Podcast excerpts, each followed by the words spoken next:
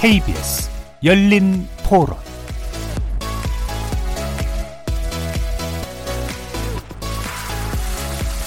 안녕하십니까. KBS 열린 토론 정준희입니다.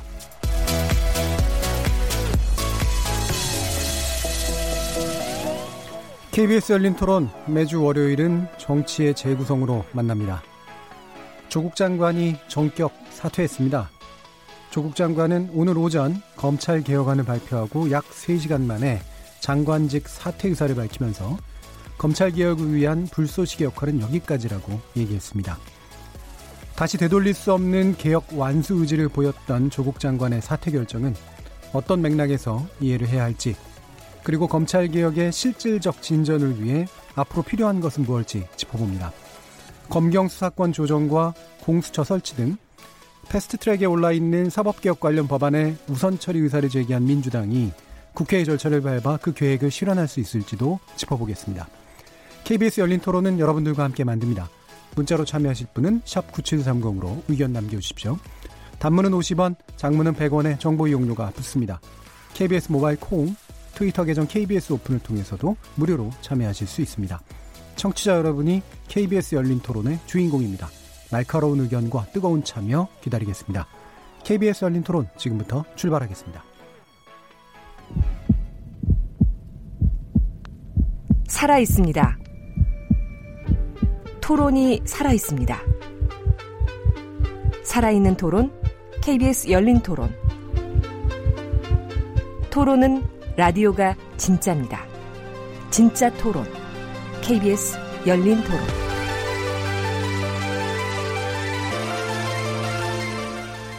혁신은 너무 멀고 대립만 남아있는 여의도 정치 여기서 새롭게 바꿔봅니다. 정치의 재구성 함께해 주실 네 분의 논객 소개하겠습니다. 김민석 전 민주연구원장 나오셨습니다. 안녕하십니까? 자, 그리고 이상일 전 새누리당 의원 나오셨습니다. 네, 안녕하세요. 반갑습니다. 그리고 이준석 바른미래당 최고위원 나오셨습니다. 네, 안녕하십니까?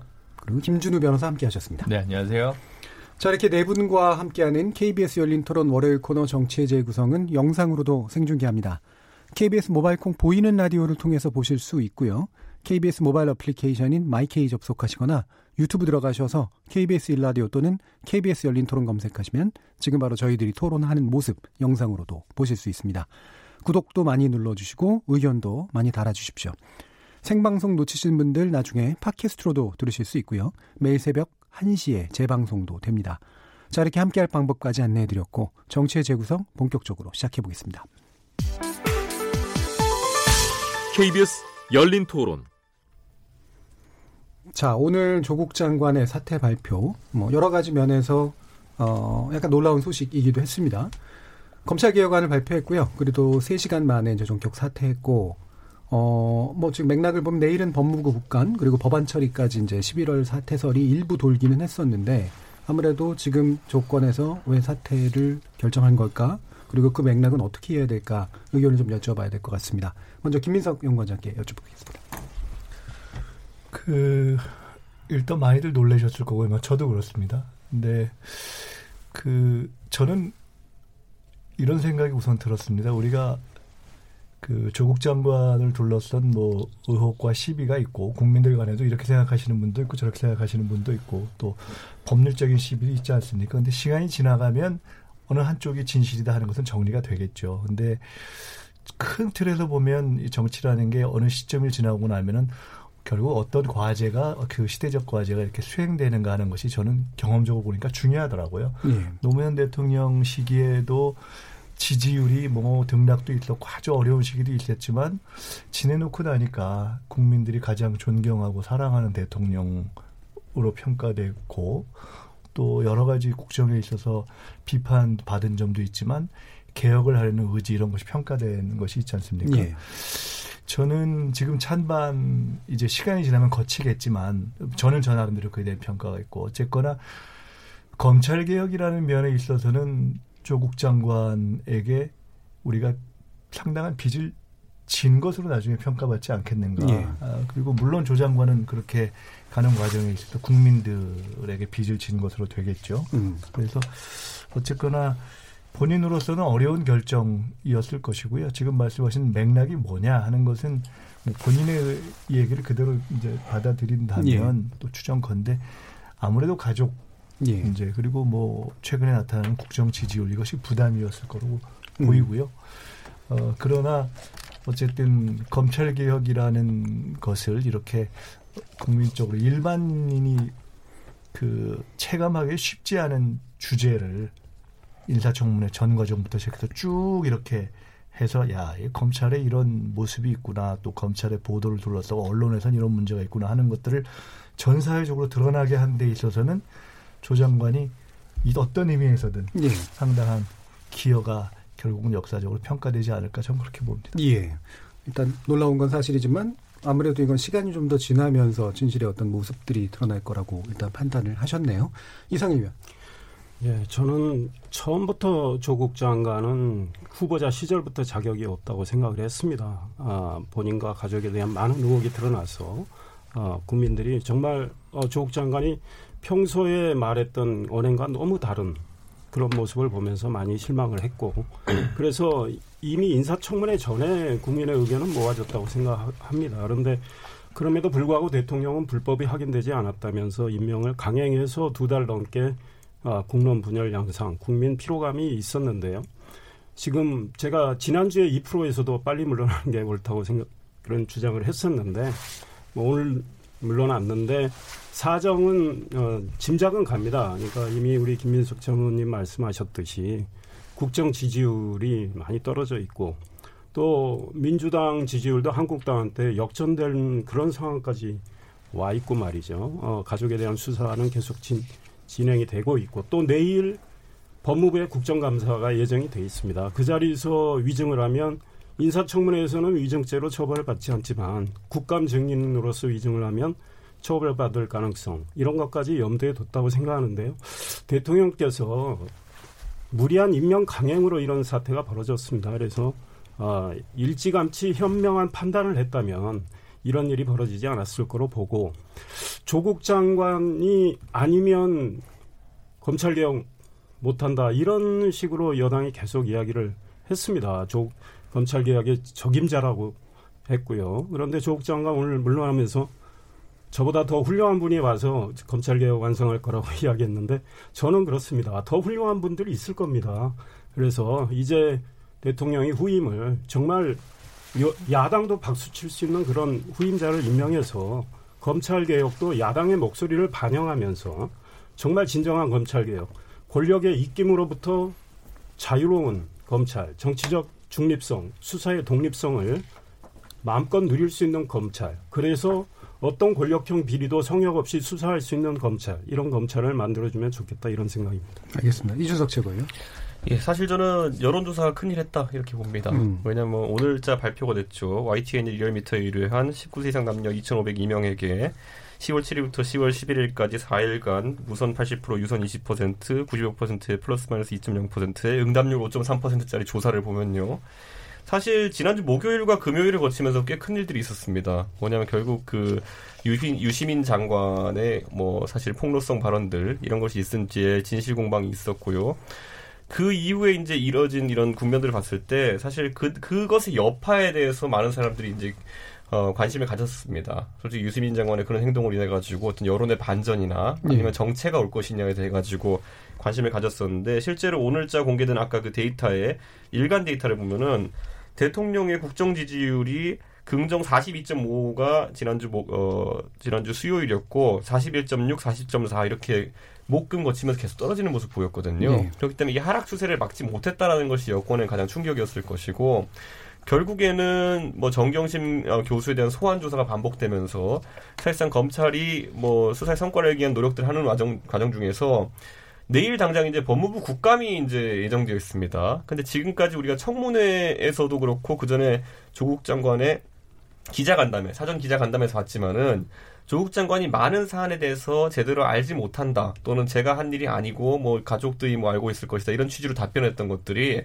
내일 있는 법무부 국정감사에서는 실제로 똑같은 질문이 나왔을 때 답할 때 부담은 차원이 다릅니다. 왜냐하면 내일부터 답하는 것들에 대해 가지고는 나중에 혹시라도 검찰 수사 등으로 인해 가지고 사실관계가 다른 것으로 밝혀질 경우에 이제 국회에서 위증을 한 것으로 이제 처벌받을 수 있기 때문에 그런 부분도 상당히 압박을 주지 않았나. 저는 그래서 조국 장관이 개인적인 부담감으로 사퇴했다는 청와대 측의 해명을 저는 믿습니다. 왜냐하면 실제로 그 압박은 굉장히 심했을 거로 보고 만약에 청와대 측에서 뭐 사전 조율회가 정치적인 그런 방법으로 사퇴를 시킨 것이라면은 여권 전체 전체에 저렇게 충격파가 오는 모습은 아니었을 것이다. 그래서 저는 실제로 조국 장관이 그 사퇴하면서 밝힌 입장문도 저는 신뢰하는 것이 뭐 가족들 곁에 지금 있어주지 못하면 영원히 있지 못한다는 것 이런 것들은 저는 솔직 담백하게 받아들였습니다. 예. 자, 두 분이 또 이제 그 국회 이중 문제, 그러니까 국회 감사, 국회에서의 위증 문제가 굉장히 부담감을 작동했을 것이라는 공통적으로 지적해 주셨는데 김준우 변호사님 어떻게 보십니까? 저는 일단 뭐 이 조국 장관 사태에서 제일 환영하는 거는 이제 그 방송 제작진들 예. 매일같이 조국 사태를 가지고 발제를 하고 다른 패널들을 돌아가면서 섭외하느라고 좀 음. 고생을 하셨을 텐데 2%뿐만 아니라요. 조금 다음 채트로 넘어갈 수 있어서 좀 다행이다. 청취자분들도 좀 귀가 피로하셨을 텐데 그런 생각이 들고 국감은 뭐 그렇게 큰 이슈는 아니었을 것 같습니다. 저는 예. 솔직히 뭐 그거 하나 넘기는 게 그 더 어려웠던 청문회 등등을 넘겼는데 그래서 그게 이슈는 아니었던 것 같고 하지만 어 앞서 뭐 두 분 이상일 전 의원님이랑 이준석 최고위원님께서 말씀하셨듯이 이게 만약에 이제 원래 프로그램대로 하면 이제 검경수 사건 조정과 공수처 법안이 패스트트랙 법안이 이제 국회에서 통과되는 시점까지 끌고 갈 수 있으려면 이제 지금부터 제가 볼 때는 최소 이제 한 달 정도는 이제 걸리는데 예. 그한 달을 계속 끌고 갈 정치적 자산이나 동력이 조금 소진된 건 사실인 것 같습니다. 지난주 이준석 최고위원 표현을 길자면 배팅을 했는데 이제 더 이상 어, 버티기는 조금 어려웠던 어, 상황이 아니었나 지지율 문제 때문에 그게 이제 오히려 검찰 개혁이 오히려 어, 정부의 개혁 의지와 추진력에 그 가로막을 수 있는 요소로 그러니까 국회에서 다시 이제 수정안 가지고 싸워야 되는데 이런 것들이 과도하게 이제 조국 장관 사퇴 일자와 맞추려고 하다 보면 오히려 제대로 된 개혁안이 못 나올 바에는 어느 정도 이 정도 시점에서 좀 어, 퇴각을 하는 게 오히려 개혁을 위해서 필요하겠다라고 판단했을 수 있을 것 같고요. 역설적으로 아까 조국 장관에 대해서 조국 장관 인선에 대해서 되게 비판적이신 분들께서 보시면 좀 역설적이겠지만 김민석 의원님께서 이제 지적하셨듯이 그 이 한 달 반 동안 검찰이 검- 매우 신속한 속도로 개혁안을 발표를 했습니다. 지난 2년 반간 예. 문물총장 체제에선 전혀 이루어지지 않고 혹은 레토릭으로만 수사학으로만 존재했던 개혁 방안이 계속 쭉쭉 발표가 됐거든요 대검에서. 그런 면에서 봤을 때는 뭐 그거 그거 그게 뭐 조국의 진 비신이 아니야에 대해서는 또 너무 이제 띄워주기 아니야 이렇게 생각하실 수는 있겠지만 어쨌든 국민 입장에서 보면 전반적으로 검찰 개혁을 해야 된다는 입장이 다수고 그리고 조국 장관이 낙마해야 된다는 의견이 상대적 다수라고 한다면 이 두 개가 성취했으니까 조국 그리고 검찰은 조금 다쳤을지 모르지만 국민은 승리한 챕터로 넘어가고 있지 않나 저는 좀 그렇게 긍정적인 포인트도 좀 보면 좋을 것 같습니다. 예. 어, 지금 어, 조국 장관 개인이 어떤 판단을 했건 간에 그 현재 문제가 그 조국 장관이란 한 개인으로 모든 게 이제 성패가 좌지우지되는 것처럼 이제 프레임이 만들어져 있는 상태 이게 이제 주는 부담감도 굉장히 있었을 거라고 저는 판단을 하는데요. 어, 그럼 이 부분을 한번 좀 짚어보죠. 그러니까 불쏘시개 역할이라고 하는 표현을 굉장히 썼고 이 부분에 있어서 이제 자신이 책무의식을 느꼈다라고 하는 그런 것들은 충분히 읽을 수 있는 대목이었습니다. 그러면 사실은 이제 지난 한 달간의 과정, 이 장관이 수행함으로써 아까 이제 조국에게 빚을 진 측면이 있다라는 표현 아까 김성 원장께서 이제 표현에 쓰셨는데, 어, 어느 정도 이 장관을 수행하면서 진전된 부분이 확실히 있다 이렇게 판단하실 것 같거든요. 어떻게 보세요, 김성 원장님? 그 불쏘시개라는 표현을 보면서 저는 사실은 조금 이렇게 마음이 편치 않더라고요. 예, 그러니까 이제 정치를 하는 뭐 조국 장관이 지금 뭐 정치를 하고 있다 이렇게 표현하기는 어렵겠지만은 어쨌든 공직에 있는 사람이 자기가 어떤 대의를 위해서 최소한 이제 복무한다라는 표현을 좀 우리가 때로는 레토릭 또는 문학적으로 표현할 때 불쏘시개라고 표현하는데 이번 경우는 정말 불쏘시개처럼 활활 탄 것 같아가지고 예, 사실은 이제 이번에 검경 수사권 조정이라든가 공수처 이런 제도적인 문제를 제외한 검찰 어, 현재 대통령 시행령으로 할 수 있는 내부의 문제라든가 또는 관행 문화 가령 뭐 어, 너무 늦게까지 하지 마라 뭐 별건 수사하지 마라 예. 뭐 등등 여러 가지 나왔잖아요. 음. 그 근데 그런 것은 일반 국민들이 사실은 이런 과정을 그러니까 또 뭐 피의사실 공표의 문제도 굉장히 많이 나오는데 예. 이런 과정을 거치지 않았다면 아 저게 저렇게 작동하는구나 하는 걸 굉장히 생생하게 받아들이기는 어려웠을 예. 거라고 봅니다.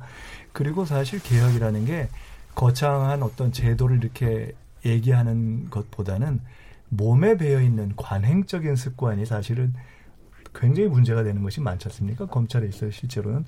그런 부분을, 어, 검찰이 또 이렇게 법무부가, 어, 마치 경쟁하듯이 이렇게 쭉 내- 순서대로 하는 과정은 이번에 이러한 어떤 흐름과 맥락이 아니면 좀 어려웠겠다. 예. 그러니까 그런 점에서는 저는 상당한 진전이 있다. 사실 뭐 완전히 새로운 얘기들은 아니죠. 다 나왔던 얘기들인데, 어, 이번에 자 종합이 된 것이고 예.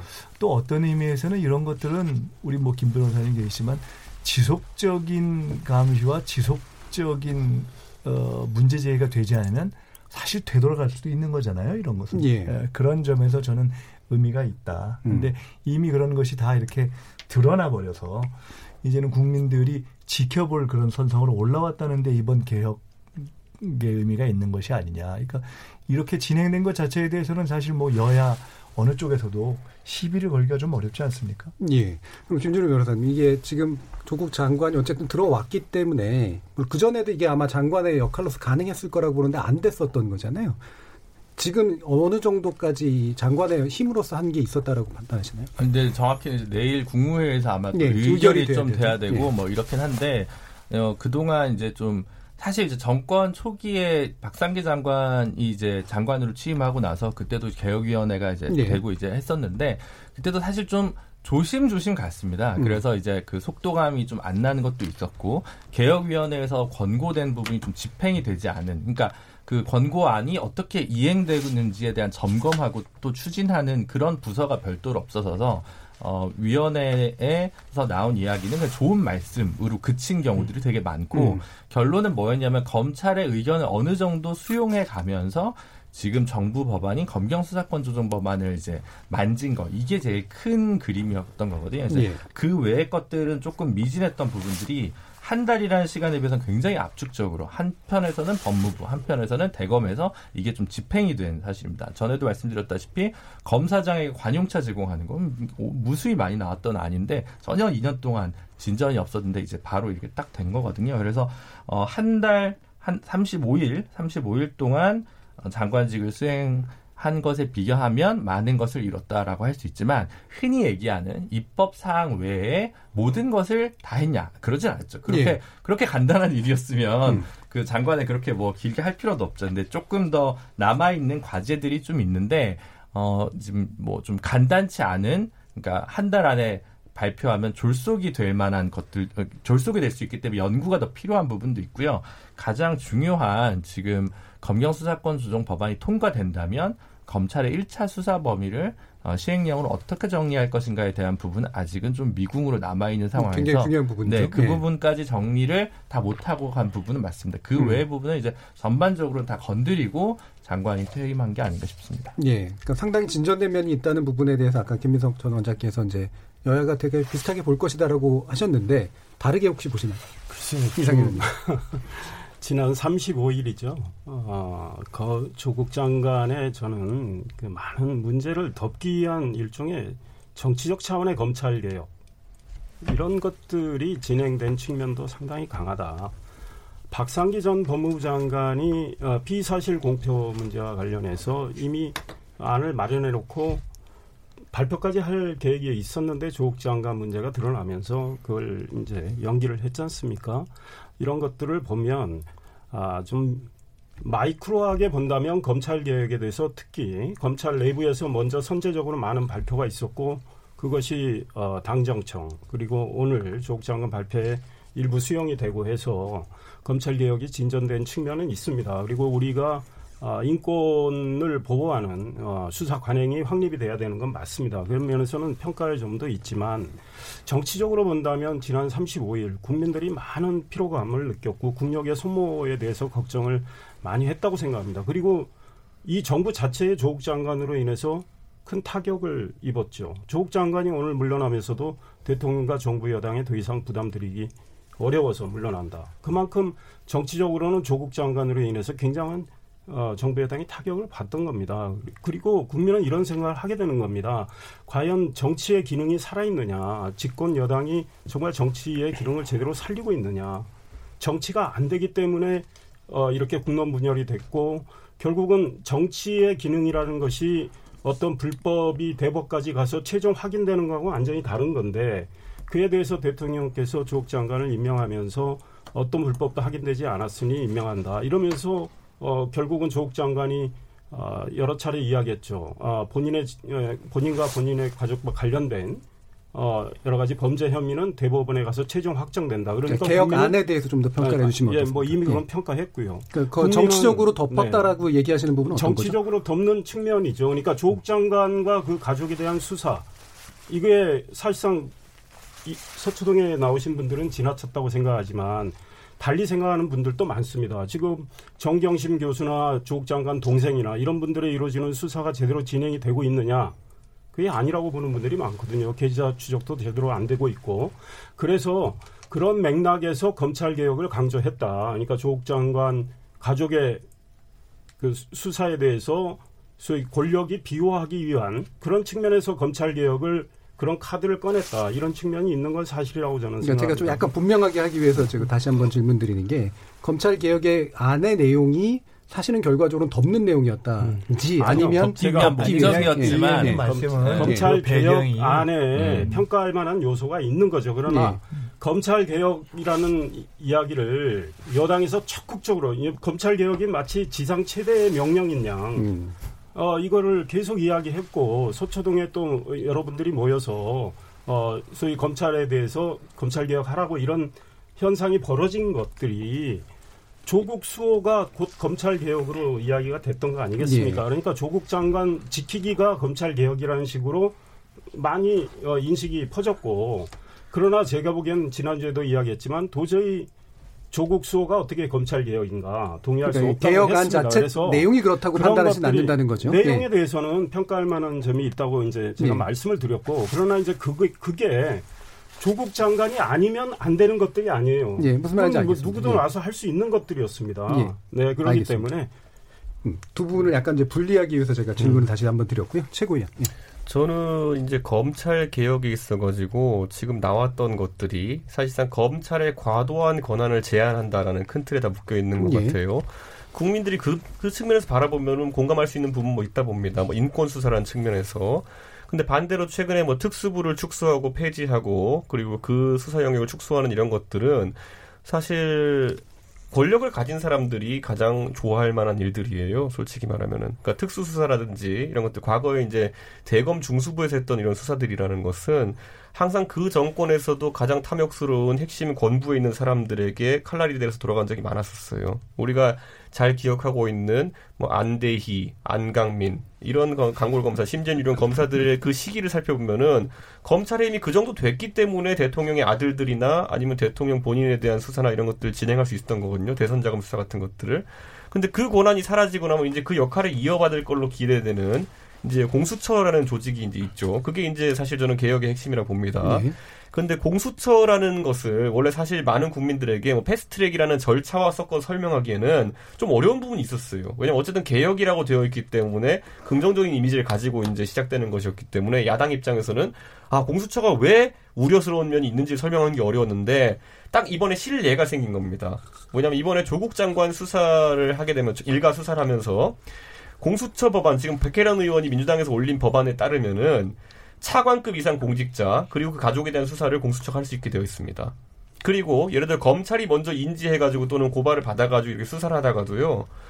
어, 공수처 공수처로 공수처가 그 범위에 해당하는 사람의 예, 직권에 수사, 해당하면 수사하는 예. 대상에 대해서는 우선 수사권이라는 걸 가지기 때문에 수사 도중에 이첩 지시를 할 수가 있습니다. 그러니까 공수처장이 예를 들어 지금 상황에 놓고 보면은 윤석열 총장 휘하- 휘하에 검찰들이 수사하고 있던 것들을 이거는 우리가 해야 될 대상자의 수사니까 이첩해라 내용을 당신들은 수사 중지하고 그걸 할 수 있는 권한이 있습니다. 그렇다면은 이번 상황에서 보세요.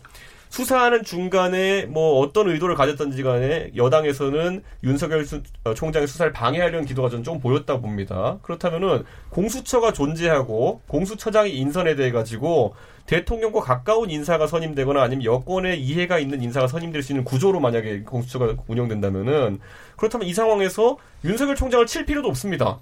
그냥 단순히 이첩 지시를 하는 것만으로 조국 장관에 대한 검찰의 수사를 중단시킬 수 있는 겁니다. 전 그렇기 때문에 앞으로 무엇보다도 공수처라는 안이 지금까지는 국민들에게 설명될 때 그 나쁜 사람 높은 사람 잡아가두는 거예요라고 그냥 개괄적으로 설명이 되었다면은 앞으로 그게 어떻게 공정한 수사를 담보할 수 있는 건지에 대해 가지고 좀 더 여당도 안을 보완될 필요가 있고 특히 아까 말했던 그 범주에 대해 가지고는 더 큰 논의가 필요할 것이다. 특히 이번에 아주 특이한 케이스지만은 대통령의 측근이 수사를 받아야 되는 상황 속에서는 지금 현 원안대로가 얼마나 위험하게 작동할 수 있는지가 전 실례로 드러났다 이렇게 봅니다. 예. 그거는 이제 좀, 좀 이따 네. 아마 김준우 변호사께 약간 예. 설명을 요청을 드리고 제가 보충 질의 예. 드리는 게 만약에 이게 인사, 인사권, 그러니까 인사의 문제라고 한다면 예. 검찰총장은 이미 법무부 장관 거쳐서 인사가 되잖아요. 그렇죠. 예. 그러면 공, 그 공수처 문제하고 어떻게 다른 거죠? 공수처 같은 경우에는 지금 같은 경우에는 검찰총장에 대한 지휘권이라든지 이런 것이 뭐 네. 개괄적 지휘권이라는 것이 법무부 장관과 대통령에게 있다라는 것이 지금 이야기되고 있는 것인데 네. 수사에 대한 구체적 지휘가 불가능한 상황이죠. 음. 그런데 공수처장 같은 경우에 지금 애초에 조성 자체 할 때 보면은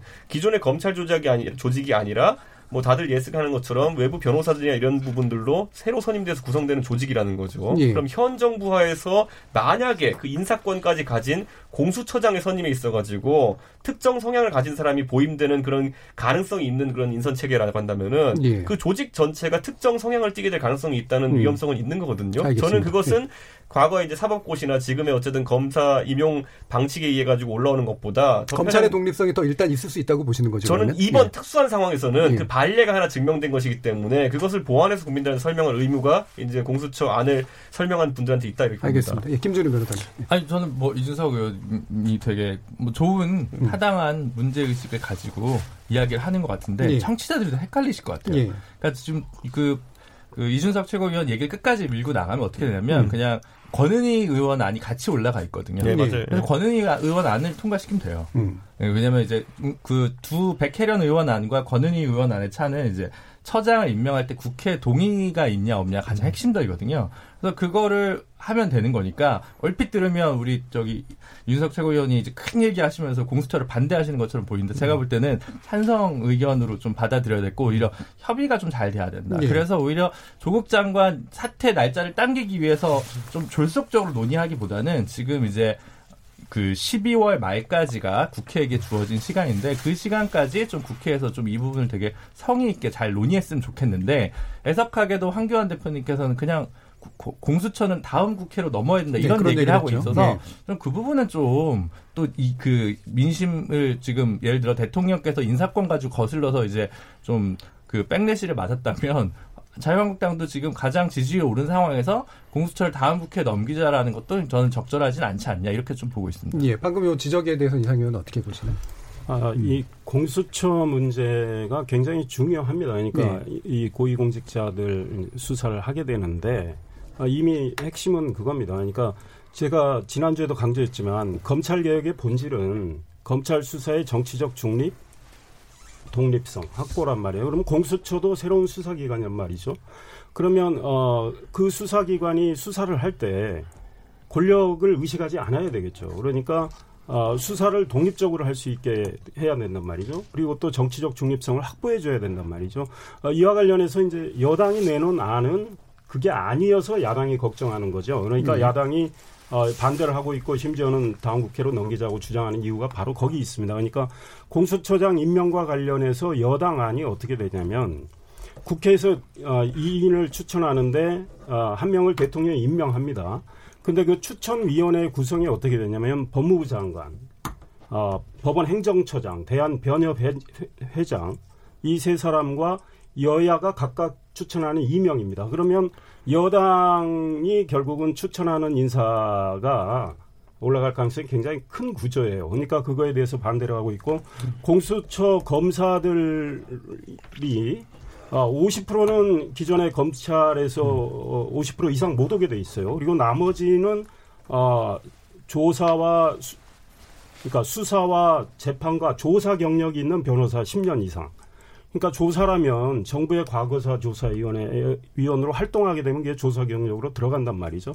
그러면 야당이 걱정하는 거는 아, 친여 성향의 변호사들이 상당히 들어가서 검사로서 활동하게 된다. 그렇다면 어 소위 여당 쪽에 가까운 분들의 권력형 비리에 대해서는 제대로 된 수사가 이루어지지 않고 야당 쪽 관련된 분들에 대한 수사는 엄정하게 이루어질 가능성이 있다. 이런 걱정이 있거든요. 그래서 이것들은 해소가 돼야 되겠다. 예. 만약에 이제 이렇게 된다면 해소가 제대로 돼서 공수처가 정치적 중립성을 담보하고 그다음에 수사의 독립성을 유지하면서 제가 이미 말씀드린 대로 어떤 권력형 비리에도 성역 없이 수사할 수 있다면 저는 개인적으로는 반대하지 않습니다. 알겠습니다. 이게 예, 근데 조금 몇 가지만 예, 예 정리를 좀 할 필요가 예. 있는데요. 우선 첫째는 아까 저이 의원님 말씀에서 어, 어쨌든 지금 조 장관이 진행을 한 입법사항 이외에 어, 지금 35일간 진행한 부분에 대해서는 그 정치적 배경이 어떠냐, 의도가 뭐냐, 뭐 이런 걸 떠나서 그 진행된 전체 내용에 있어서는 검찰의 어떤 인권 내 가치를 높인다 예. 수사에 있어서라는 점에서 상당한 그동안 논의는 됐으나 그러나 종합적이고 어쨌든 최선을 다해서 노력하는 것이다라는 것은 저는 있는 그대로 평가해 주는 것이 맞고 예. 그렇게 저는 인정하신 대목이라고 봅니다. 두 번째로 그 이준석 최고위원 말씀 중에 어, 검찰의 중립성을 지난번부터 쭉 이렇게 강조하시면서 검찰 그리고 이제 공수처의 문제점을 제기하시면서 그 하나의 극단적인 케이스로서 가령 검찰이 수사하고 있는 이번 같은 케이스를 음. 공수처에서 바로 가져갈 수 있지 않느냐 하는 거는 현실적으로 생각한다면은 이번 케이스에는 적용하기 어려운 좀 너무 극단적인 이 예의이기 때문에 그것은 조금 혼선을 가져오지 않을까라는 생각이 들어서 논리적으로는 가능하지만 음. 그거는 아마 오늘의 대한민국에서 설정이 불가능한 시나리오이기 때문에 그걸 빼놓고 생각하는 것이 좋겠다는 생각이 들고요. 세 번째로는 어쨌든 검찰 개혁에 있어서 검찰의 중립성과 함께 우리가 지켜봤지만 당장 검찰 내부에 있어서의 여러 가지 문제 제기되는 것들을 검찰이 자체 조사나 이런 걸 잘 못하지 않습니까? 네. 국민들이 계속해서 문제를 제기해 왔지 않습니까? 뭐 김학의 사건 그렇고 장재현 사건 가령 그런 걸 포함해서는 검찰은 어떻게 견제하지 하는 문제가 물론 공수처가 꼭 검찰에 대한 그런 어, 견제만 있는 것은 아니지만 그 또한 굉장히 중요한 문제이시기 음. 때문에 저는 이 의원님과 우리 저 이채구 의원님 말씀하시는 검찰의 중립성이라는 그, 아니, 그 독립성이라는 문제의식 굉장히 저는 소중하다고 생각합니다. 그건 뭐 대통령도 그렇고 검찰 개혁 제기하시는 분들이 다 고민해온 문제이지만 검찰 개혁이라는 과제는 그 하나만 있는 것이 아니지 않습니까? 한편으로는 중립성, 한편으로는 예. 독립성, 또 한편으로는 인권, 또 한편으로는 음. 권력 분산과 견제. 이거를 종합하는 패키지를 우리가 얘기하는 것이기 때문에 패키지를 패키지로 이야기하는 것이 좋다. 음. 그런 점에서 공수처를 평가해 주시는 것이 어떤가라는 생각이 들고 끝으로 아까 그 공수처 처장 임명권에 대해서 말씀하시는데 이 의원님이 말씀하신 게 맞거든요. 그렇게 쭉 됐는데 뭐 필요하다면 더 논의를 하죠. 뭐 논의를 하면 되는데 사실은 아까 김 변호사님 말씀하셨지만 과거에 나경원 대표가 선거법도 그렇고 공수처도 그렇고 논의하자 했다가 갑자기 논의 안 한다 해가지고 지금 이렇게 복잡해진 거죠. 패스트트랙까지 온 거 아닙니까? 근데 또 논의 안 하고 넘긴다 하면 도대체 언제 이거를 국민 여론의 상당한 지지를 받고 있는데 언제 하자는 건지 진정성이 과연 있는 것인가? 그리고 현재의 안은만 놓고 봐도 그렇게 그 추천되는 중에 비토권이 또 있잖아요, 장치가. 네. 두 명이 비토면 못하게 지금 해놨지 않습니까? 그러니까 음. 사실은 나름 고민을 해서 요새 이런 것에 대해서 그, 다 일방적으로 대통령이 딱 찍어내릴 수 있게 안을 누가 내겠습니까? 그러니까 그건 불가능한 것이기 때문에 이미 현재로서도 제도적 장치는 있고 예. 그것이 부족하다고 지적할 수는 있다.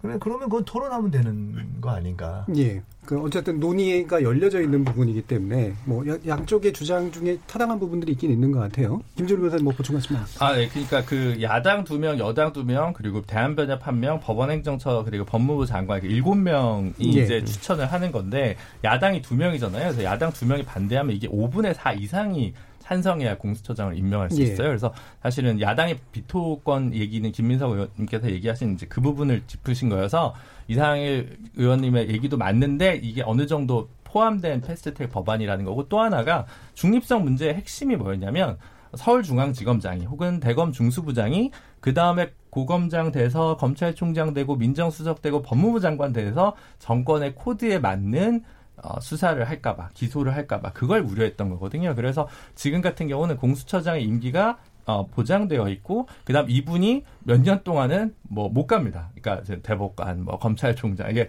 이제 법률가라면 가고 싶은 선망의 대상을 못 가도록 제한해 걸거든요. 그래서 더, 더 개혁을 바라시는 분들은 한 5년간은 저기 선출직도 못 나가게 해야 된다. 그래야 포퓰리즘에 그 굴복하거나 인기를 끌려고 하는 그런 공수처장이 나오면 오히려 더 위험할 수 있다. 이런 의견들이 있거든요. 그래서 그런 좀 건설적인 토론으로 국회가 좀 진전됐으면 좋겠다. 이걸 예. 좀 보태고 싶습니다. 제가 약간 추가적으로 질문할 것 중에 법무장관 발표 내용 중에 보면 그 전관 예우를 구체적으로 없애겠다라고 했는데 그게 구체적인 방안들이 있나요?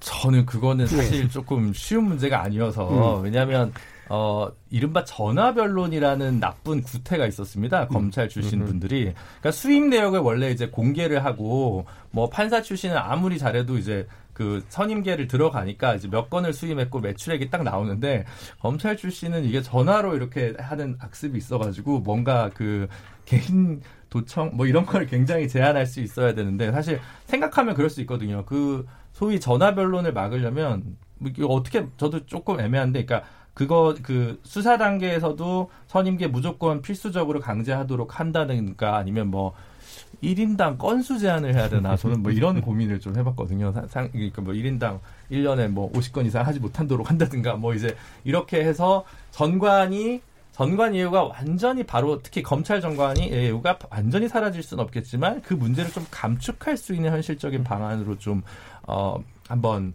어, 지혜를 모아야 될 때가 아닌가 이제 그런 정도 생각을 하고 자, 있습니다. 이를테면 재척이라든가 이런 방법으로는 어렵다라는 거죠. 그거는 네. 네, 어렵 어렵습니다. 음. 네. 예. 근데 저는 이제 결국 이재석 검찰에 음. 있어가지고 방금 기- 그 공수처 문제 같은 경우에는 조직 간의 다툼 이전에 저는 우리 국민들 중에 한 6천여 명 정도가 공수처의 수사 대상으로 포함이 될 겁니다. 그리고 그 가족 정도 이렇게 될 텐데 상당히 범위가 또 좁다면 좁을 수 있는 특수 조직이기 때문에 많은 국민들한테 그것이 가질 수 있는 파급 효과가 지금 까지 제대로 인지되지 않았던 점은 있다. 이걸 여야가 공히 시인해야 됩니다. 사실 어, 이런 표현이 적절할진 모르겠습니다만은 그 당시에 한국당이 처절하게 저항하면서 의원 여러 명이 방문 앞에 들어눕고 이렇게 했던 것은 사실 그때 사법개혁보다도 정치개혁 법안이라고 했던 선거제 개혁에 대해 가지고는 그래도 국민한테 나름 설명할 그런 계제가 있으니까 그걸 빌미로 해가지고 이제 했던 것이고 사법개혁안은 아까 저희 권은희 의원 안도 언급했고 또 백혜연 의원 안도 언급했지만은 사실 그것들도 세세히 들여다보면은 전문가들은 아주 문제가 많다 이렇게 이야기합니다. 왜냐하면 아까 이제 김민석 원장님께서는 아니 그게 논리적으로는 그렇게 될 수 있는 개연성이 있는데 운영을 실제적으로 그렇게 할까 이렇게 제기하셨는데 저도 상식선에서는 당연히 그렇게 운영하지 않아야 된다고 판단하는데요. 최근에 여야의 극한 대비라든지 정치 상황을 보면은 사실 제도의 끝을 다 이용하는 상황이거든요. 원래 패스트트랙으로 이 정치 법 그 이제 그 국회법을 개정할 때도 패스트트랙이라는 제도를 도입하면서 그것이 선거법이나 아니면은 이런 곳에까지 사용될까라는 상식선에서는 안 된다는 게 저희 그 입장이었건 정치하는 사람들은. 근데 극한 대립 속에서 패스트트랙 법안을 통해 가지고 이 선거법과 국회법을 이제 조정하려고 하는 걸 보면서 아 제도는 빈틈이 없어야 되는구나라는 걸 이번에 야당이 절감했기 때문에 공수처에 있어도 마찬가지입니다. 제가 봤을 때는 아까 지금까지 우리 검찰의 운영에 있어서도 우리가 검찰의 많은 악습을 이야기했지만은 아니 제대로 운영하면 되는 거 아니냐 이렇게 하기에는 검찰이 또 그걸 또 최대한 극한으로 악용했던 부분도 있기 때문에 저는 이번에 공수처를 만듦에 있어서도 그 권리를 제한하고 그 권한이 오남용되지 않게 하는 데 있어가지고는 논의는 충분히 가져야 된다. 우리가 공수처를 만들고 싶어하는 이유는 제대로 만들고 싶어서지 이번 회기내로 통과시켜야 된다는 정치적 목표 때문이 아닙니다. 예. 뭐 저도 뭐 충분히 동의하는데 제가 예. 바른 미래당이시고 이상일 의원님도 지금 무소속이신데 지금 보면은 역대 최고 저기 국회에서 토론을 가급적 잘 안 하고 툭하면 장애로 나가는 게 요새 자유한국당이 자꾸 그러지 않습니까? 가급적 그런 여러 가지 제기되는 문제들을 사실은 이렇게 장애로 안 나가고 우리가 계속 토론할 수 있었다면 시간이 걸려도 예. 저는 상당히 많은 문제가 해결되고 이 우리가 지금 얘기하는 정치 실종이라는 얘기를 안 할 수 있는 것이 아닌가. 어, 뭐 제가 꼭 여기서 뭐 자유한국당 멤버가 없어서 그걸 꼭 비판하자 이런 뜻에서가 아니라 사실은 어 이게 사실 안 해보면 제도라는 게 맹점이 어디서 나올지 모르죠. 맞아요. 그러나 그렇기 때문에 더 토론을 사실은 충분히 많이 해야 된다. 근데 예. 그 부분에 대해서 최근 1, 2년간 이 현실 정치에서 아예 논의 자체를 막아버리는 행태가 너무 있었던 거 아닌가 하는 걸 전 돌이켜볼 필요가 예. 있다고 예, 봅니다. 연관해서 저도 이제 방송법 에 관련 전문가이기 때문에 공영방송 이사선임 방식 거의 똑같거든요. 지금 나온 음. 논점들하고. 그렇죠. 그 논점을 얘기하다 보면 완벽한 제도가 안 만들어져요. 음, 예. 그러니까 제도 개선이 필요하다라는 부분에 만약에 동의를 한다면 그 동의하는 트랙 안에서 이제 논의가 진행이 돼야 되는데 사실은 그게 잘 없었던 게 일단 좀 문제가 아닌가라고 생각이 들고 빈 구석은 물론 대단히 많이 있는 건 맞겠죠. 이상님. 한국당이 없어서 제가 한국 당이 반찬- 예, 장애 투쟁하는 게 뭐 국회 열어놓고 국회가 열려 있는데 거기 안 들어가고 바깥에 나가서 하는 건 아니잖아요. 어. 그러니까 주말에 집회를 했던 거고 또 조국 장관 문제에 대한 어, 특수 상황이 있었던 거 아니겠습니까? 아, 공수처와 관련해서는 뭐 이미 많은 분들 어, 이야기하셨지만 결국은 제도를 아주 촘촘하게 만들고 권력이 이걸 운영하면서 유혹을 느끼지 말아야 됩니다. 예. 우리 뭐 검찰 독립성 유지한다고 처- 검찰총장 임기제도 도입하고 그랬는데 임기 뭐 못 마치고 물러난 분들도 있거든요. 정치적인 이유, 권력의 입김 때문에. 그러니까 지금 공수처장 임명 문제, 그다음에 공수처 검사들 임명 문제. 저는 검사들 임명이 지금 여당하는 좀 많은 문제가 있다고 봐요. 그러니까 이와 관련해서는 충분한 시간을 가지고 정말 검사들이 중립성과 독립성을 최대한 누리면서 수사할 수 있게끔 해주는 거.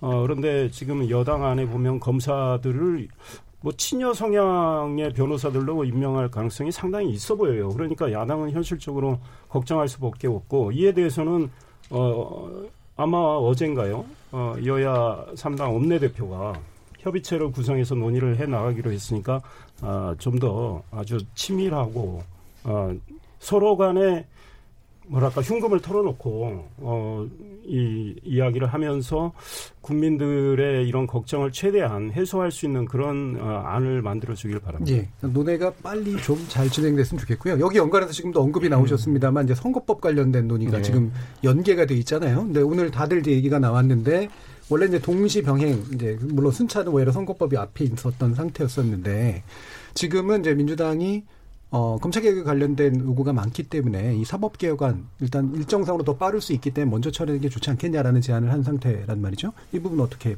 전망하시나요? 근데 이제 그거는 조국 장관 그 사태까지 검경 수사권 조정에 연동시켜서 생각했던 민주당의 고민이었고 예. 조국 장관이 사퇴한 현재 시점에서는 그건 더 이상 굳이 이제 더 이상 추진되지 않을 카드로 저는 보거든요. 굳이 그러니까 그걸 먼저 통과하자라고 얘기하진 않을 것 네. 같다. 예. 사실은 정의당, 민주평화당 이런 그 이른바 소수 정당들 같은 경우 이제 그 안에 대해서 좀 맞득치 않아 하는 입장으로 예. 알고 있습니다. 왜냐하면 어, 선거제도 개혁이 이제 군소정당이라고 불리는 소수정당들이 훨씬 더 절박한 과제인데 민주당이 검경 수사권 조정 뭐 사개특위 관련한 사안들을 먼저 처리하고 나면 뒤에 과연 어, 그 합의를 유지할 것인가에 대한 의문 같은 것들도 좀 있었던 거거든요. 그리고 자신들의 협상력이 좀 떨어지게 된다라고 생각했기 때문에 그런데 이제 조국 장관 사태 때문에 어쩔 수 없이 고민했던 민주당의 고민이었던 것 같은데 이제는 뭐 이걸 가지고 더 이상 어, 민주당에서 더 계속 검찰 개혁 안을 먼저 통과시켜야 하는데 이렇게 하는 거는 조금 무리한 국회 운영이 아닐까 저는 그렇게 좀 예, 보고 김희성 있습니다. 의원님 어떻게 보세요? 어, 처음에 검찰 개혁 그리고 이제 선거 개혁 어, 어떤 것을 먼저 통과시키는 것이 중요하냐라는 예. 논의가 있었죠. 논쟁도 예. 있었고 그리고 거기서 동시적으로 같이 하되 선거 개혁의 문제를 어, 우선 처리하기로 예. 하자라는 것은 뭐 다 중요한 것이지만 상대적으로 어, 정치권 또는 정당들의 이해관계가 조금 더 직결되어 있는 부분이기 때문에 예. 그 부분을 존중한다 하는 점에서 그 두 가지 법안을 처리하기 위한 어떤 합의력, 정치력의 담보를 위해서 그렇게 한 측면이 있는 것이 사실 아닙니까? 예. 그러니까 조 장관의 사퇴 문제와는 별개로 사실은 해야 되는 어떤 개혁으로서의 사법 개혁에 대한 문제 의식이 그때 더 후차적이었던 것은 아니고요. 예. 그리고 지금 조 장관이 이렇게 사퇴했다고 해서 어, 사실은 이런 제안을 이제 민주당 측에서 이인영 대표가 다시 일종의 수정 제안을 하는 거 아닙니까? 우리 마음대로 하는 건 아니죠. 근데 정식으로 한번 이걸 수정 제안 해본다라고 문제 제기한 것은 그 당시 합의할 때와 상황이 많이 변한 것이 사실이지 않습니까? 워낙 국민적으로 그때만 해도 아까 우리 이준석 최고위원님 말씀하셨지만 검찰 개혁의 문제를 국회 내에서조차도 그렇게 막 핫하게 토론하거나 체감이 강하지 않았다라고 말씀하셨는데 상황이 완전히 달라졌기 때문에 이 정도 되면 무르익었을 때 그리고 시간을 이렇게 이 정도 진도가 나갔을 때 너무 늦게 가면 오히려 국민에 대한 도리가 아닌 것이 아니냐라는 생각이 들어서 이렇게 제기를 하는 것이고 어 그리고 이것은 그럼 그렇기 때문에 서, 저 선거 개혁의 문제는 그럼 그냥 마냥 뒤로 늦추냐? 그 또한 만약에 빨리 갈 수 있다면 최대한 더 같이 땡겨 갈 수 있는 것이기 때문에 이 제안은 꼭 조 장관이 사퇴했다고 해서 꼭 없어졌다고 본다기보다는 유의미하게 살아 있고 또 한편으로는 가급적 빨리 가자. 예. 이것을 이제 국민적 관심이 높을 때 빨리 가자 하는 차원으로 이해해 주시면 좋겠다. 예. 물론 말, 어, 말씀대로 이것이 저 합의했던 정당들이 있기 때문에 합의했던 파트너들이 다 뭐 저조히 못하겠다 하면 그건 도리는 없는 건데 어, 저희는 지금 이미 문제 제기를 했고 진지한 논의를 하기 시작한 곳들도 있는 것 아닙니까? 정의당도 그렇고 지금 음. 보면 그 개혁연대 예. 대한정치연대. 대한정치연대, 예. 대한정치연대도 그렇고 논의를 하기 시작한 것이기 때문에 이거는 조금 더 지켜보면서 하면 되지 않는가 싶습니다. 음. 저는 예, 이제 최고요. 여권이 사실 그 특히 민주당 같은 경우에는 얼마 전까지만 해도 내년 다가오는 총선에 대해 가지고 결과에 대한 자신감이 어느 정도 존재했을 겁니다. 그렇기 때문에 뭐 공부 잘하는 학생은 뭐 시험 제도가 어떻게 바뀌어도 대학 간다 이런 마인드로 접근해 가지고 네. 제도의 문제를 가볍게 판단했고 온것 같은데 이제 실질적인 문제가 될 수 있는 부분이 지금 민주당이 한 최근 6개월 동안 경험한 건 뭐냐면요. 그 3교섭단체 상태에서의 여당의 국정 운영이라는 것이 얼마나 이제 힘에 붙일 수 있는지를 좀 확인한 그런 기간이었다 보거든요. 단순 다수를 국회에서 확보하는 것은 뭐 상임위원장 좀 가져가는 정도의 의미밖에 없지만은 180석을 넘겨서 이제 패스트트랙 가능선을 만드는 것 법력권이 아니면 교섭단체 간의 협상에 있어가지고 국회의령에서 2대1 구도를 만드는 것 이런 예. 것은 굉장히 중요합니다. 그래서 실제로 정의당과의 어떤 선거법을 통한 연대 전선을 구축했을 때 민주당의 마음속에는 아 우리가 단순 다수라는 것에는 큰 문제가 없다. 그렇기 때문에 정의당 정도가 3교섭 단체로 이제 활동할 수 있는 상황이 된다면은 국회 운영이 좀 더 숨통이 트이지 않겠느냐. 그래서 정부 후기에, 정부 말기에, 후반기에 올 수 있는 권력 누수라는 걸 좀 막을 수 있지 않겠느냐. 이런 생각을 하고 접근했다. 저는 이렇게 보거든요. 예. 근데 그 전략에 있어 가지고 본인들이 확보하는 것이 생각보다 적어지게 되면은 정의당까지 챙겨줄 여력은 사실 사라지게 됩니다. 그렇게 되면 지금 정의당 입장에선 이 그 이인영 원내대표가 할 수정 제안에 대해 가지고 강력하게 반발할 수밖에 없는 것이 말은 사법개혁을 먼저 하자는 거지만은 제가 굳이 정치적인 문법을 해석하자면 선거법은 없던 일로 하자가 될 수도 있는 것이거든요. 예. 그렇기 때문에 저는 그 공조가 이제 정의당을 애써 이제 신뢰하는 것처럼 이제 하겠지만 그냥 그거 외에 방법이 없으니까 실제로는 최근의 지지율 추이나 이런 조국 장관 사태로 인한 우속 효과로 그 범여권이라는 공조 체계가 좀 흔들리고 있는 건 사실이다. 음. 그래서 저는 앞으로 선거법 같은 경우는 오히려 아까 김민석 원장이 말씀하셨던 것처럼 지난번에 한국당이 속된 말로 들어놓은 거는 선거법 때문이었는데 지금은 이제 좀 있으면 공수처나 사법개혁 때문에 반대로 전선이 형성될 수 있다. 사실 지난번에 어느 정도로까지 그 공수처나 사법개혁안 같은 경우에는 소위 말하는 여야 짬짬이가 있었냐면요. 지금 수사는 국회의원도 수사 대상에 들어가지만 기소 대상에서 또 빠졌습니다. 음. 여야 국회의원들이 논의하는 과정 중에서 야당 탄압에 이용될 수 있다는 그런 명분 하에 그러니까 이런 굉장히 톤다운이 이루어진 법안 지금 사법개혁 안들이거든요. 야당 들어가는 거, 아, 국회의원 들어가는 건 어떻게 될까요? 저는 여기에 있는 저 김민석 원장님과 이상일 의원님과 저를 포함해가지고 제발 내년쯤에 저희가 모두 수사 대상이고 기소 대상이었으면 좋겠습니다. 예. 대상이 됐으면 그 좋겠다. 국회의원 뺀 거는 예. 조국 민정수석 때 예. 조국이 그 의원들은 뭐 반대하시니 빼드릴 수 있다고 해서 빠진 그러니까 거예요. 그때 근데 그건 건데. 요구가 있으니까 빠진 거아 근데? 굉장히 아니, 손쉽게 또 그거를 뭐 내줘요. 의원들이 뭐 노골적으로 요구했겠습니까? 아, 조국 민정수석이 무슨 생각에서인지 그렇게 빼고 그랬는데 이제 국회 앞으로 어떻게 정- 전개될지는 지켜봐야 되겠지만 이 현실적으로 조 장관이 물러난 상황에서 아마 여당이 이 소위 사법 개혁안을 먼저 밀어붙이기는 저는 쉽지 않을 거다. 네. 왜냐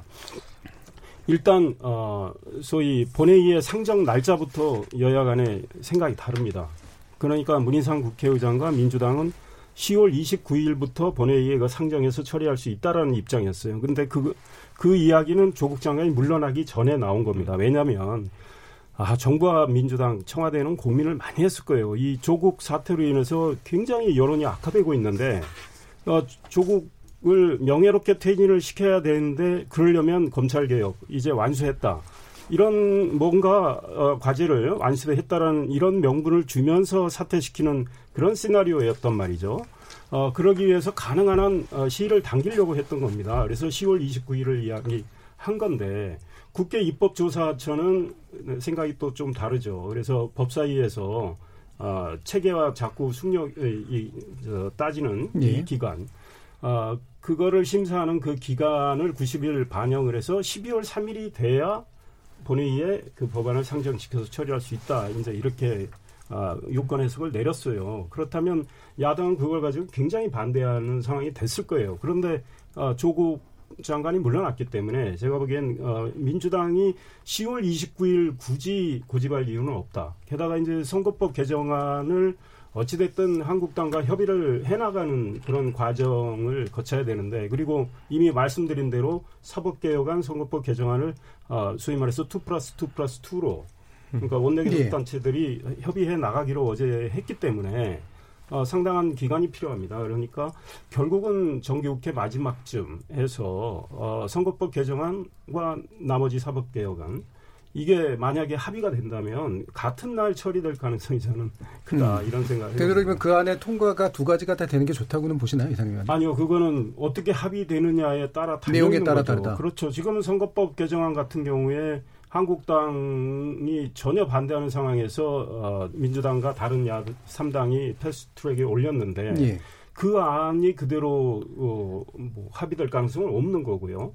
어, 그렇다면 게다가 그 안에 대해서는 지금 이미 저 민주평화당, 대한정치연대, 바른미래당의 상당수 의원들이 또 반대를 하고 있습니다. 그렇기 때문에 그 안이 그대로 본회의에 올라간다면 부결될 가능성은 상당히 큽니다. 예. 어, 그렇기 때문에 민주당도 결국은 협상을 하지 않을 수밖에 없는 상황이에요. 그렇다면 이제 한국당도 어, 플랜 B가 있어야 되겠죠. 플랜 예. 또 C가 있을 수도 있고요. 그러니까 이제 협상 과정에서 토의를 지켜봐야 되겠죠. 알겠습니다.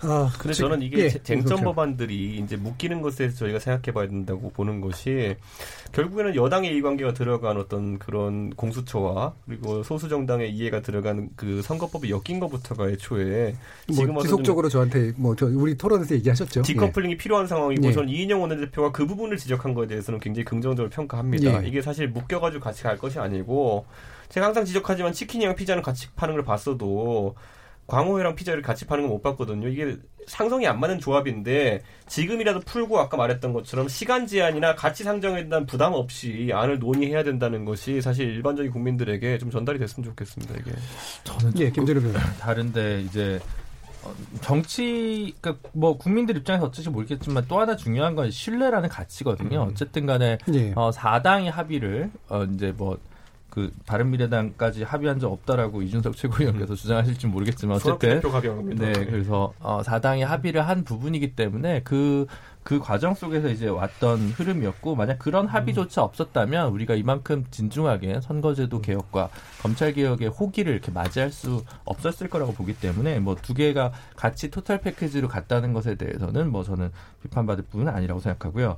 그 이제 법안 상정 관련해 가지고 조금 그 아까 이상일 의원님께서 한 얘기에 조금 보충적인 건데 대한정치연대나 민주평화당 같은 분들이 사실 지금 패스트트랙 법안이 원한 그대로 통과되는 것에는 반대하지만 어 연동형 혹은 준연동형 비례대표의 문제의식이 반영된 선거제도 개혁은 무조건 필요하다고 봤기 때문에 8월 마지막 주에 정개특위에서 의결을 한 거거든요. 예. 그럼 그 부분을 좀 고려한다면 어 그 지금 필요한 거는 어 지역구와 비례대표의 의석수 비율을 어떻게 좀 재조정할 것인가 정도만 좀 남아 있는 거 아닌가라는 생각이 들고 그 부분 한다면 비록 네 누구는 이제 선거제도는 여야 합의를 통해서만 해왔기 때문에 그걸 깬다는 것은 대단한 어 그 룰 위반이다라고 이제 특히 이제 유승민 대표님 같은 경우 이제 그런 주장을 많이 예. 하시는데 유인태 사무총장님은 그거는 항상 뭐 날치기도 있었고 뭐 지난번 총선 같은 경우도 1, 2당이 합쳐서 뭐 정의당 같은 데는 무시당하고 통과된 적도 많거든요. 합의했던 것은 선거구 획정이지 어, 선거법 자체의 룰은 합의되지 않은 상황에서 통과된 역사도 있기 때문에 저는 뭐 그런 부분에서 봤을 때 어떻게 보면 개혁을 좀 바라는 입장에서는 선거제도 개혁과 관련해서 굳이 민주당이 자유한국당이랑 삽발 싸움을 안 하고 그냥 어, 개혁을 좀 밀어붙였으면 하는 소망도 좀 강하게 있습니다. 저는 알겠습니다. 차라리 근데 준. 연동제 예. 말고 완전 연동제를 하면 모르겠지만은 국민도 이해 못한 수식 같은 경우는 예, 예. 걷어내야죠. 일단 됐고요. 예. 그 문자 캐스터 좀 듣고 또 예. 뒤로 연결해야 되기 때문에 중간에 좀 너무 제가 중요한 얘기를 좀 일부러 길게 좀 끌었습니다. 잠깐 끊고 갈게요. 어, 국회 시간 다가오고 있습니다. 어, 어떻게들 듣고 계신지 한번 청취자 문자 들어보고 가겠습니다. 정의진 문자 캐스터. 네, 안녕하십니까. 문자캐스터 정의진입니다. 조국 장관의 갑작스러운 사태와 검찰 개혁에 대해 청취자 여러분이 보내주신 의견 소개해드리겠습니다. 먼저 유튜브로 풍요로운 삼님. 조국 장관은 사퇴했지만 조국의 사명은 끝나지 않았습니다. 8075님. 사필 규정. 조국 장관의 사퇴로 그동안 박탈감과 분노를 느꼈던 청년 세대들에게는 위안이 되고 정부와 여당은 손바닥으로 하늘을 가릴 수 없다는 것을 깨닫는 계기가 되었으면 합니다. 6716님. 조국 장관님, 힘겨운 상황에서도 불쏘시개 역할만으로도 충분합니다. 덕분에 검찰의 썩은 모습이 백일화에 드러나게 된 것 같습니다. 콩으로 이주윤님, 놀랍다기보다 의아합니다. 검찰개혁 결기도 민심의 파고를 넘진 못했다로 평합니다. 1967님, 조국 장관의 사태는 개인적으로 많이 슬픈 일입니다. 그러나 사퇴로 인해 국민의 분열의 이유는 사라졌습니다. 지금까지 그는 그의 말대로 개혁의 불쏘시개 역할을 충분히 해주었고 그 불은 앞으로 거세게 번질 것입니다. 1632님, 패스트 트랙의 검찰 개혁, 한국당도 찬성할 것, 찬성할 것 같습니다. 다만 속셈은 다른 곳에 있을 것입니다. 선거법입니다. 선거법과 빅딜 아닐까요?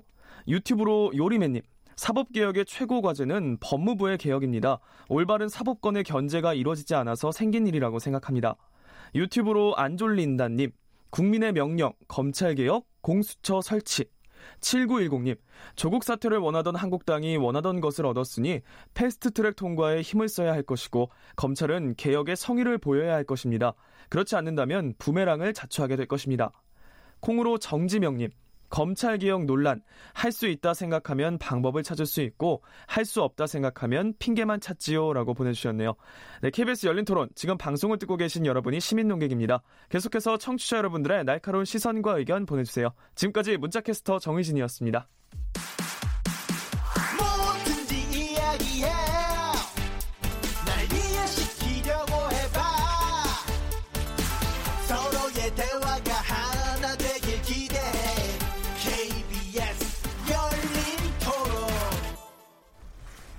예, 정치의 재구성 이상일 전 의원, 김민석 민주연구원장, 김준우 변호사, 이준석 바른미래당 최고원 이렇게 네 분과 함께 하고 있고요. 어, 영상으로도 보실 수 있으니까 마이케이나 유튜브 활용하셔서 저희들 토론하는 모습 지켜봐 주시면 감사하겠습니다. 어, 계속 연결해서 가도록 하겠습니다. 아까 이제 이준석 의원 말씀 제가 끊었습니다만 간단하게 좀 요약하면 네. 지금 어, 예를 들면 이 선거법 문제 어떻게 해결하는 게 좋겠다고 보세요? 저는 선거법에 있어가지고는 여야가 허심탄회하게 논의할 필요가 있는 게 음. 저는 애초에 이 패스트트랙을 촉발시킨 것에 뭐 비판을 받을 소지는 자유한국당에 상당히 있다 이렇게 보는 게 사실 선거의 비례성을 높이자는 주장은 제 생각에는 뭐 합리적인 주장인데 그걸 하자는 취지로 어쨌든 여야 간에 합의를 해놓고 나중에 그냥 국민 여론을 의식해서 270석으로 의석 줄이고 비례를 없애자 뭐 이런 안이 나왔거든요. 근데 그게 장기적으로 정치를 바라보는 사람들이라면은 비례성을 높이는 방향이 아니라는 건 다 알거든요. 그러니까 저는 자유한국당이 좀 그 비례성을 높이는 방향으로 자기 나름의 안을 들고 나오면은 예. 중간지대가 찾아질 수 있다 이렇게 보고요. 아니면 지금 또 다시 뭐 오만인지 자신감인지 모르겠지만은 뭐 비례 없애고 지역구 270석 가자 이런 음. 안으로 협상에 나선다면은 뭐 원안 그대로 통과된다 하더라도 지금 나오는 페스트랙 원안 예. 나 통과된다 하더라도 자유한국당 나중에 할 말 없습니다. 음. 그렇기 때문에 지금이라도 나경원 원내대표 이하 원내 지도부는 그 협상안을 만들어서 제, 제시해야죠 국민들한테. 그냥 예. 이거는 안 그러면요. 그 숙제 내왔더니만 숙제 이상하게 하고 그냥 그냥 뭐라고 하는 그런 학생으로밖에 안 보입니다. 음, 그래서 지금 이상 의원께서는 지금 방금 이준석 최고위원을 지적하신 부분 어떻게 보세요? 사실은 지금 음. 이 선거 제도는 정답이 없는 제도입니다. 그렇죠. 예. 그러니까 뭐 정치학자 모리스 듀베르스라고 있어요. 음. 그러니까 소선거구제의 장단점, 아, 연동형의 장단점 다 있습니다. 그러니까 결국은 선택을 어떻게 하느냐의 문제인데 중요한 건 이제 선거법이기 때문에 선택을 하는 과정에서 여야가 충분히 논의해서 합의해야 하는 과정이 중요한 거죠. 그래서 어 저는 지금 여당이 어, 다른 야당과 함께 한국당을 뺀 상황에서 fast track에 올라간 이 안이 어, 통과될 가능성은 뭐 상당히 희박하다. 그리고 그 안이 꼭 그렇게 바람직한 건 아니다라고 봐요. 그런데 한국당이 어, 안은 마지막에 내놨는데 그것이 이제 비례대표 없애고 지역구로만 해서 270석 아니겠습니까? 그러니까 저는 그게 그안 합의하자는 안이 아닌 것 같거든요. 그안 가지고는 예. 현실적으로 합의가 어렵습니다. 그러니까 한국당이 제가 이미 말씀드린 대로 플랜 B, 플랜 예. C 어, 이걸 어, 음. 만들 필요가 있다. 그리고 저는 이- 이미 어, 어제 합의한 대로 어, 선거법안 그다음 사법개혁안 어, 논의하기로 했기 때문에 그 과정에서 한국당 안이 어, 자연스럽게 나오리라고 생각합니다. 그리고 예. 중요한 건 어, 충분히 논의를 해서 최종 합의를 거쳐서 원만하게 국회에서 통과되는 거. 그래야 내년 선거가 무난하게 치러지지 않을까 이런 생각이. 예, 김민석 의원. 광어회하고 피자하고 같이 영역에 많이 되냐 그랬는데 광어회든 피자든 아예 판에 안 올려놓을 것 같으니까 이게 사실 이 상황이 온 거 아니에요? 그리고 비례성을 어, 높여서 반영하자라는 오랫동안 논의된 어떤 하나의 결론과 그런데 국민들이 숫자는 도저히 늘려주기 싫다는 또 국민적인 여론 이 두 가지를 고민 고민하다가 현재 야 이게 과연 될까 하는 어쨌든 그런 안이 나온 거지만 그러나 어쨌든 그 제한된 그 조건 하에서의 토론을 거쳐서 현재 이제 한 것이기 때문에 저는 지금 말씀하신 이 변화한 상황에서 자유한국당이 또 조금 더 전향적인 입장을 가지, 갖고 나오면 토론을 하더라도 그러나 과거 같은 그런 패턴을 번- 번- 반복한다면 현재의 상태로도 갈 수밖에 없는 거 아니냐. 음. 아, 그걸 어떻게 하겠냐. 아, 이런 식으로 하면 뭐 사법개혁도 그렇고 선거개혁도 도대체 어떻게 하냐. 계속 시간만. 예. 원점으로 돌릴 수는 없다. 네. 이렇게 보시는 거죠. 김재룡 변호사님. 그러니까 이 준연동형이라고 하는 지- 정당의 지지율의 절반이라도 의석을 찾아주자는 제안은 자유한국당 그 그때 그때는 새누리당이었나 이병석 의원 네. 그 중재안이었죠. 예. 그래서 국회 부의장 하셨던. 그래서 이게 뭐 너무 난데없는 안이 아니고 여의도에서는 그래도 제법 이제 한 몇 년 연식이 된 안이고 그래서 되게 한국적이긴 한데 저도 이제 되게 저는 뭐 원론적으로는 이제 지금 독일식 혹은 뉴질랜드식 선거제도 하면 좋겠는데 그게 지금 현실에서 되는 수준을 봐야 된다라고 생각을 하고요. 그래서 반뼘 나가는 게 정말 어렵고 그게 개혁이 그래서 이른바 혁명보다 더 어렵다고 하는 거 아니겠습니까? 도화지에 새로운 그림을 그리는 게 제일 쉽지 있는 그림에 유화처럼 덧칠해서 이게 때깔나기가 사실 쉽지가 않다고 생각을 하고 그래서 저는 사실은 뭐 의석수 증대했으면 좋겠습니다. 근데 제가 방송 나가서 제가 보통 이제 그 저 인지도가 별로 없어서 무풀에 가까운데 악플이 달릴 때가 두 개가 있어요. 제가 이제 변호사 활동하면서 사형제도 폐지하자 이렇게 얘기하면 악플이 달리고 그다음에 의석수 확대하자 그러면 악플이 달립니다. 그거라도 반가우신가요? 예, 예, 예. 아니 아니. 무풀이 더 좋은데. 예. 그러니까 이제 국민 여론이 그러니까. 근데 사실 이제 최근에 이탈리아에서 의석을 의원 수를 확 늘- 줄이는 그거를 발표를 했어요. 900몇 명에서 600명으로. 근데 인구 대비하면 여전히 우리가 더 국회의원이 적거든요. 그래서 의석수 확대는 근데 뭐 다음 국회 정도의 그 어떤 그 그게 되더라도 저는 의석수 동일한 상황에서라도 심지어 지역구 안 줄이는 상황에서의 준연동형이라도 사실은 250대 50의 준연동형이라도 좀 국회가 합의해서 반발짝이라도 꼭 좀 뗐으면 좋겠다. 이 난리를 치고 아무것도 안 한다면 국민들 앞에 국민들이 너무 실망하지 않겠냐 이런 생각을 해봅니다. 예. 어, 이게 보통 저희 열린 토론 월요일 코너는 이제 마무리 발언식으로 나눠드리진 않는데 오늘은 한 번씩 좀 듣고 싶습니다. 어, 기본적으로 지금까지는 어, 조국 장관을 매개로 그러니까 정부에 대한 압박이 어떤 식으로든 있었던 상태인데 확실히 또 공은 국회로 넘어온 측면들도 일부 있는 것 같아요. 그래서 국회가 과연 이 문제를 어떻게 해결할지 그리고 실제로 여론은 국회가 이걸 감당해주지 않으면 또 어떻게 바뀔지에 대해서 우리 또 한번 짚어볼 필요가 있을 것 같기 때문에요. 이 부분에 대한 의견을 한 번씩 들어보도록 하죠. 1분 정도씩 듣겠습니다. 이상일 의원님부터. 그, 뭐 이미 말씀드린 대로, 아, 이제 국회 시간이 된 것 같습니다. 그래서, 아, 우리 국민들이 20대 국회를 바라보면서 19대 국회가 최악이라고 생각했는데 20대는 더 못하는 거 아니냐 이런 생각을 많이 하실지도 모르겠습니다. 그러나 저는 또 어, 국회의원들이 나름 또 열심히 해서 의미 있는 어떤 아, 개혁이나 진전도 이뤘다고 생각합니다. 그래서 네. 아, 물론 국민들이 원하는 수준에 못 미쳐서 국민들이 또 평가는 바꿔질 수밖에 없다고 생각을 합니다. 그리고 이제 마지막 아, 정기 국회인데요. 어, 뭔가 생산적인 그런 모습을 어, 어, 국회의원들 특히 여야가 정말 협치의 어떤 본연의 기능을 잘 보여줘서 국민들이 그래도 유종의 미를 20대 국회는 거뒀다. 이런 생각을 하게끔 해주셨으면 좋겠다고 생각합니다. 음, 주로 입법의 과제로서 어느 정도 가능하다고 보시나요? 그러니까 구체적으로 입법의 형태를 보면 그렇게 저도 아직 잘 되리라고는 생각을 예, 하지 않습니다. 가장 예. 걱정되는 건 솔직히 선거법 개정안입니다. 예, 이 선거법 개정안을 지난번 패스트트랙처럼 어, 여당이 어, 다른 야당과에서 한쪽 야당을 배제한 채 그것도 제 원내 제 1야당을 배제한 채 일방적으로 가는 이런 모습. 사실은 다른 법안, 유치원 3법안이 음. 패스트 트랙에 올라갔을 때 한국당이 물리력으로 저지하지 않았습니다.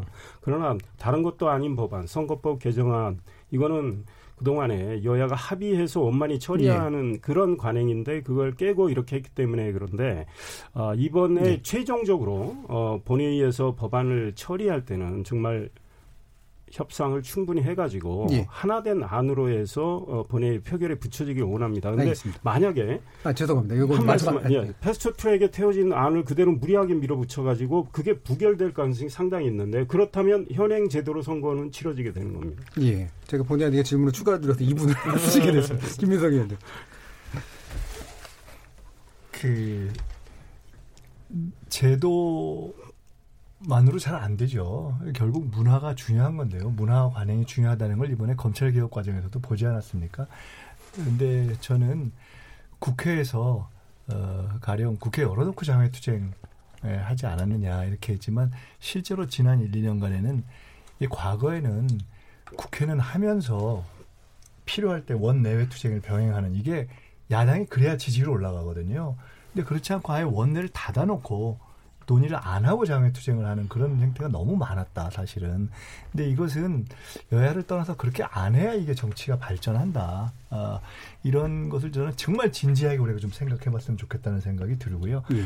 그런 그 자세로 변화하면 저는 남아있는 기간 좀 짧지만 진지하게 논의해서 해결해 갈 수 있다고 보고 검찰 개혁의 문제 이제 어쨌든 조 장관이 사퇴를 했기 때문에 그간 많은 토론도 있었고 뭐 찬반 여러 가지 입장이 있었습니다만은 이제 법적인 문제는 법적인 문제로 남겨놓고 어쨌든 이 시대에 우리가 최대한 검찰 개혁이라는 과제는 함께 풀어간다 하는 어, 그런 공감대를 좀 차분하게 키워갔으면 좋겠다 하는 말씀 드리고 알겠습니다. 이준석 최고위원 한 30초 분이 안 되겠네요. 예. 저는 이번에 어쨌든 조국 장관 사태는 저희가 이제 두 달이라고 표현하지만은 그 이전부터 반일 국면부터 해가지고 이어져 내려온 협치의 실종의 하나의 결과다 이렇게 좀 봅니다. 그렇기 때문에 뭐 아직 대통령이 임기 반환점을 갓 돌았기 때문에 앞으로 남은 절반의 임기 동안에 대통령께서 협치의 틀을 어떻게 세우실지 그 기준을 천명하시는 것이 아마 어, 순탄한 정치 활동, 여야를 막론하고 그걸 보장해주는 그 보증 수표가 아닐까 생각하고 그 부분을 간곡하게 부탁 올립니다. 알겠습니다. 김준호 변호사. 어, 그 조국 장관 사태는 정리가 됐는데 사실은 그 뭐 공정성 문제 이런 문제들이 있었잖아요. 그래서 20대 80, 20들 만의 아, 논쟁으로 보였고 여의도나 서초동 광화문의 논의에서 배제된 분들의 목소리가 좀 담길 수 있는 시간이 다시 왔으면 좋겠다는 거고요. 두 번째 20대 국회는 가장 기억에 남는 것은 분명히 탄핵일 겁니다. 두 번째는 저는 개헌이었으면 좋겠다고 생각했는데 그건 실패했습니다. 그래서 이제 낙제점을 안 받으려면 저는 이번 선거제도 개혁, 검찰 개혁을 하면 그래도 퀄러파이 합격점은 20대 국회가 역사에서 받을 수 있지 않을까. 그래서 국회의원분들의 좀 생산성을 막판 스퍼트를 기대해 봅니다. 알겠습니다. KBS 열린 토론 월요일 코너 정치의 재구성 이 정도로 마무리하겠습니다. 오늘 토론 함께해 주신 네 분 모두 감사합니다. 수고하셨습니다. 감사합니다. 저는 내일 저녁 7시 20분에 다시 찾아뵙겠습니다. 지금까지 KBS 열린 토론 정준이었습니다.